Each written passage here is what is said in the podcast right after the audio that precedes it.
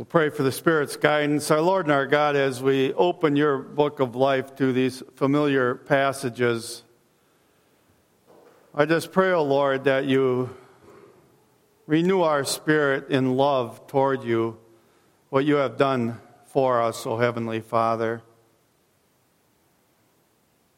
I just pray that you give us a, a blessing from your word today. In Jesus' name, amen.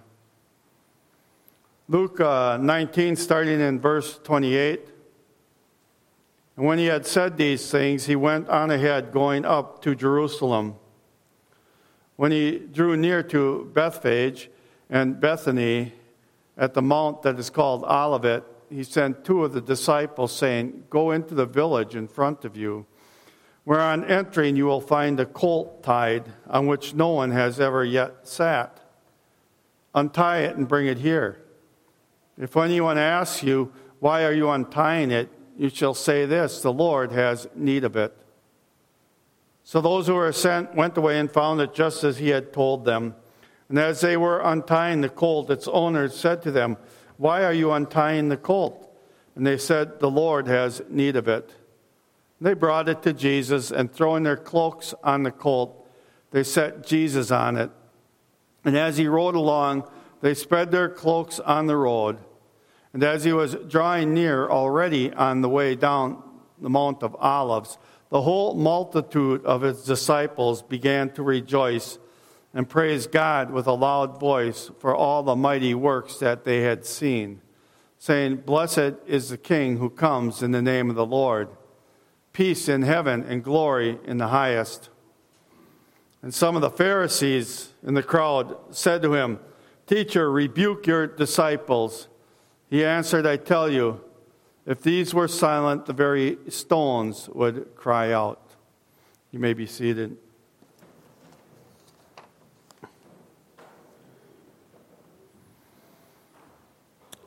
Again, very familiar verses for us. You know, Jesus had been preaching his public ministry throughout the regions for three years. This is a, pretty much the conclusion of his public ministry. But his fame kept growing and growing. Remember, it said there were huge crowds around Jesus constantly, maybe up to a thousand. But now, as he's going into Jerusalem, because this is the time of Passover, the population in Jerusalem would be expanding, it would be ballooning. Some feel between two or three million people would be in the city at this time. Just think of the logistics of that.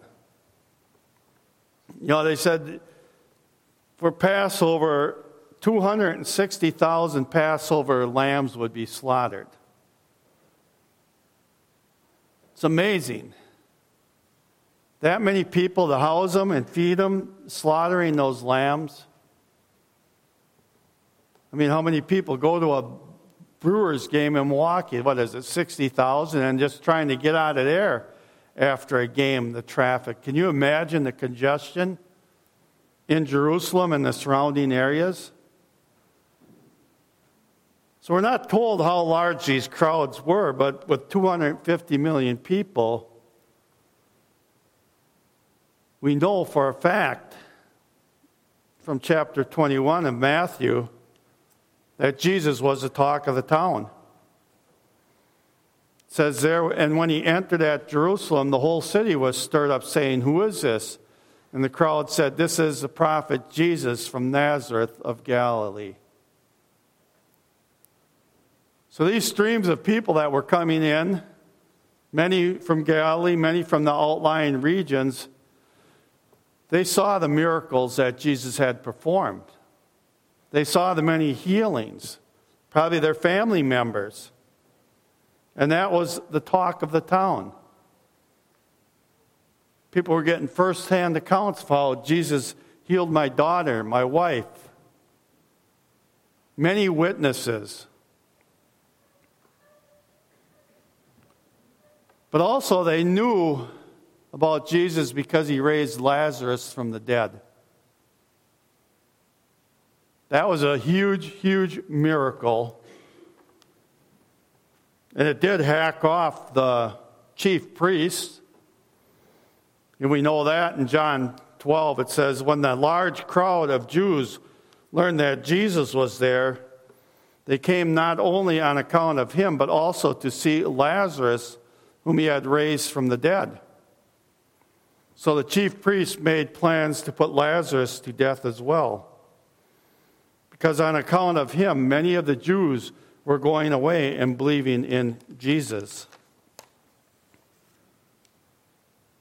Again, Jesus was healing many people, but his fame of raising Nazareth from the dead was drawing more and more people to accepting the Christian faith. Many accounts, many personal accounts of God's miracles being discussed here in that town at this time. You know, we know on the road from Emmaus, when they were talking about it, they tell us in there, it says, while they were talking and discussing together, Jesus himself drew near and went with them. But their eyes were kept from recognizing him.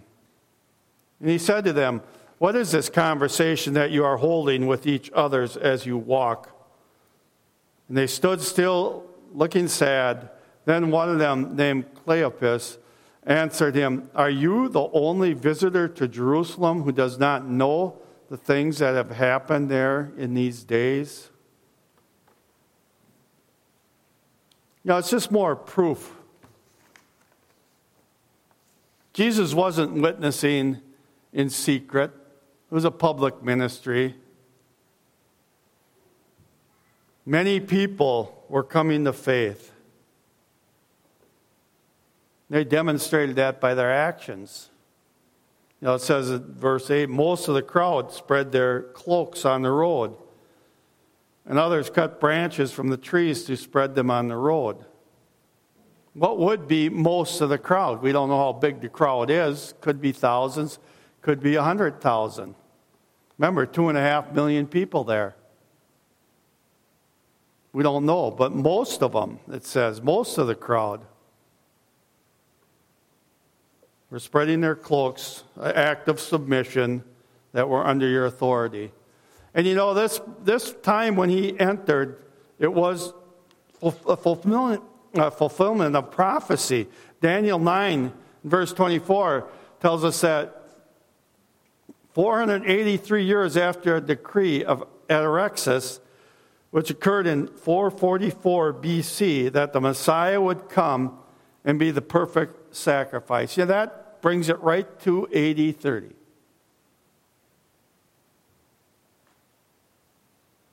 So we see these religious leaders, those who rejected, who rejected Jesus, had no legitimate grounds. They're supposed to be experts in the law, experts in prophecy. And here Jesus is coming into Jerusalem at the foretold date, foretold time riding on a donkey, which we'll look at later, which was also foretold in the scriptures, performing miracles. They had no reason to reject him except their own personal gain. Because Jesus fit the prophecies. He fit all of the prophecies perfectly.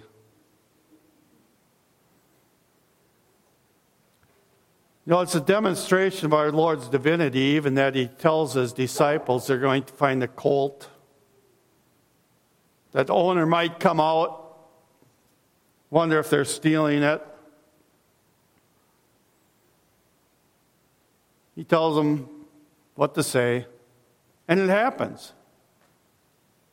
That's a reassurance for us. You tell the owner the Lord has need of it, it makes us recognize that the guy whose cult it was knew right away they were talking about Jesus. And he lets them take it. Again, the knowledge of Jesus Christ was there and it was open and it was among the crowd. Our religion was founded in the open. But also, when Jesus said to get the colt, there was more to it.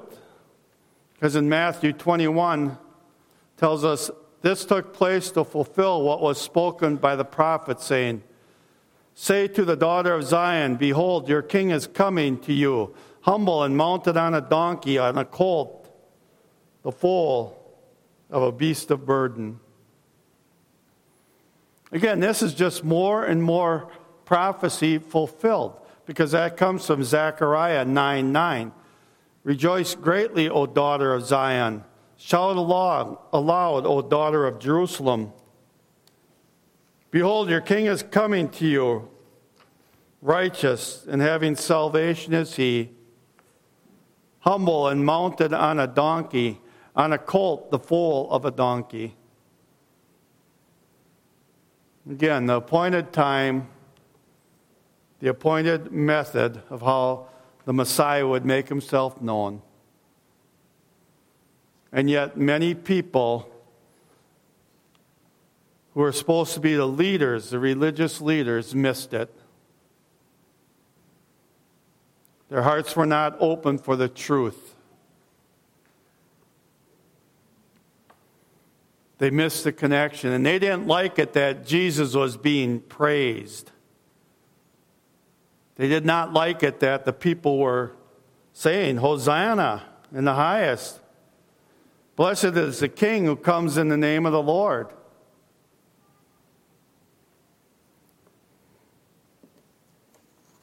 They didn't want to lose their power. They saw they were losing the crowd. The people were accepting him as the Messiah. Again, throwing the cloaks down, a sign of submission. Unfortunately, we do know that many picked their cloaks back up. It did not submit to Jesus for long. It's unfortunate. The very crowd, or some in the crowd that were praising him, within a short while be crying, Crucify him. Their hearts were not changed, they had head knowledge. They were caught up in the day, I believe. You know, it says, and some of the Pharisees in the crowd said to him, Teacher, rebuke your disciples. He said, I tell you, if these were silent, the very stones would cry out. The Very stones would cry out. Again, religious Scholars would recognize this coming from Habakkuk. It tells Habakkuk 2, it says, For the stones will cry out from the wall, and the beam from the woodwork. They knew this was a prophecy of destruction for the Chaldeans. So when Jesus said even the stones would cry out, He's telling them there will be a day of reckoning. Jerusalem will be judged. The stones will cry out. Not a stone will be left upon another. That's what Jesus was referring to the stones crying out. There's a time of judgment coming. It was a judgment for the Chaldeans because their treatment of God's people, they had built their cities out of wickedness and evil toward God's people. And these cities were destroyed, just like Jerusalem would be destroyed.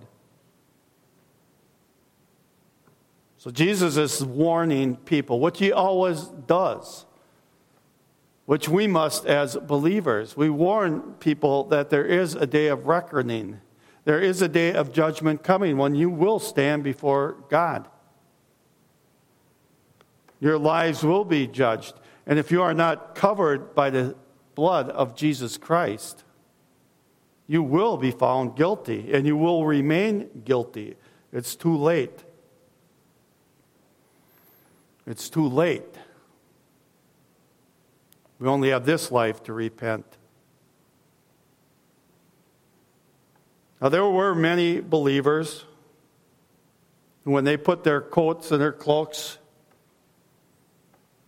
submitting to Jesus, they stayed submitted to Jesus, just like all believers must, just like we must.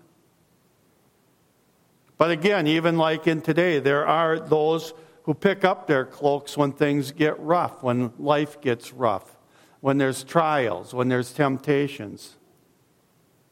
And they, again, lean on their own understanding, their own righteousness.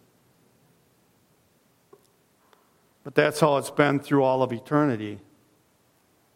It's only those who are enlightened by the Holy Spirit to that true faith, those are the ones who leave their cloaks at the feet of Jesus in good times and in bad.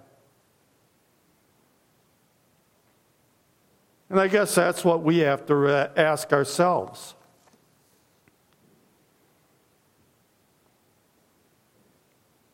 You know, we've committed ourselves to Christ. We've placed ourselves under His submission.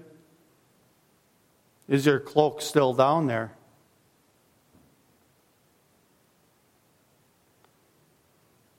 Are you still submitted to Jesus Christ? And I believe the testimony that you're here is a testimony that it is.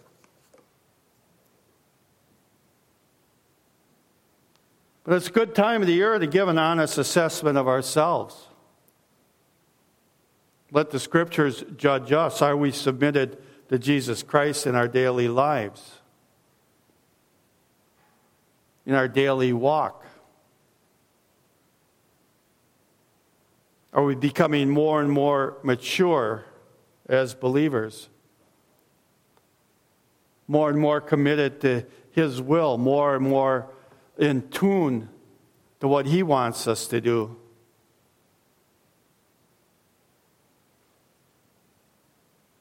Because that is what advances His kingdom, and that's what this is all about our Lord starting His earthly kingdom. These believers who would stay submitted to Him. And we know it's difficult. As he tells us in Luke 12, he says, I came to cast fire on the earth. And would it that it were already kindled, I have a baptism to be baptized with. And how great is my distress until it is accomplished. Do you think that I have come to give peace on the earth? No, I tell you, but rather division. Division. Know what he's saying? Throwing your cloak at Jesus' feet isn't an easy way out. It is a way of dividing you from even your family. From now on, in one house, there will be five divided, three against two, two against three. They will be divided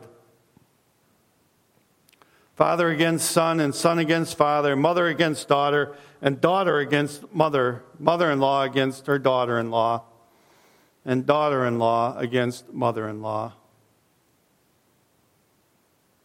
Jesus calls us for tough decisions in our lives.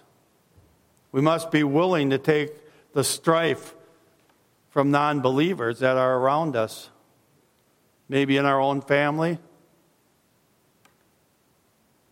But we must love him like he loved us. We must love him more than we love the others around our family.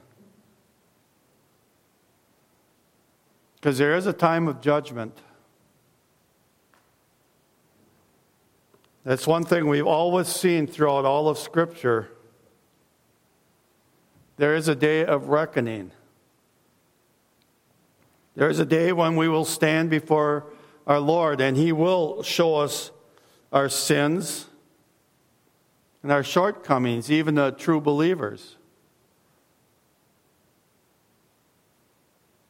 Fortunately for us who believe, we'll have a very lenient judge because he'll say the price is already paid. But for those who have picked up their cloaks, They've decided to go it alone, it will be a harsh judgment. They will be guilty.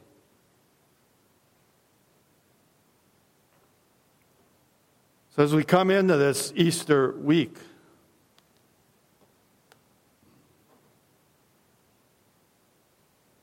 I think we should, and I think it's a week where we must have that commitment to our Lord and to remember His perfection and how we serve, even in our imperfection, a perfect God. And He uses us to advance His kingdom.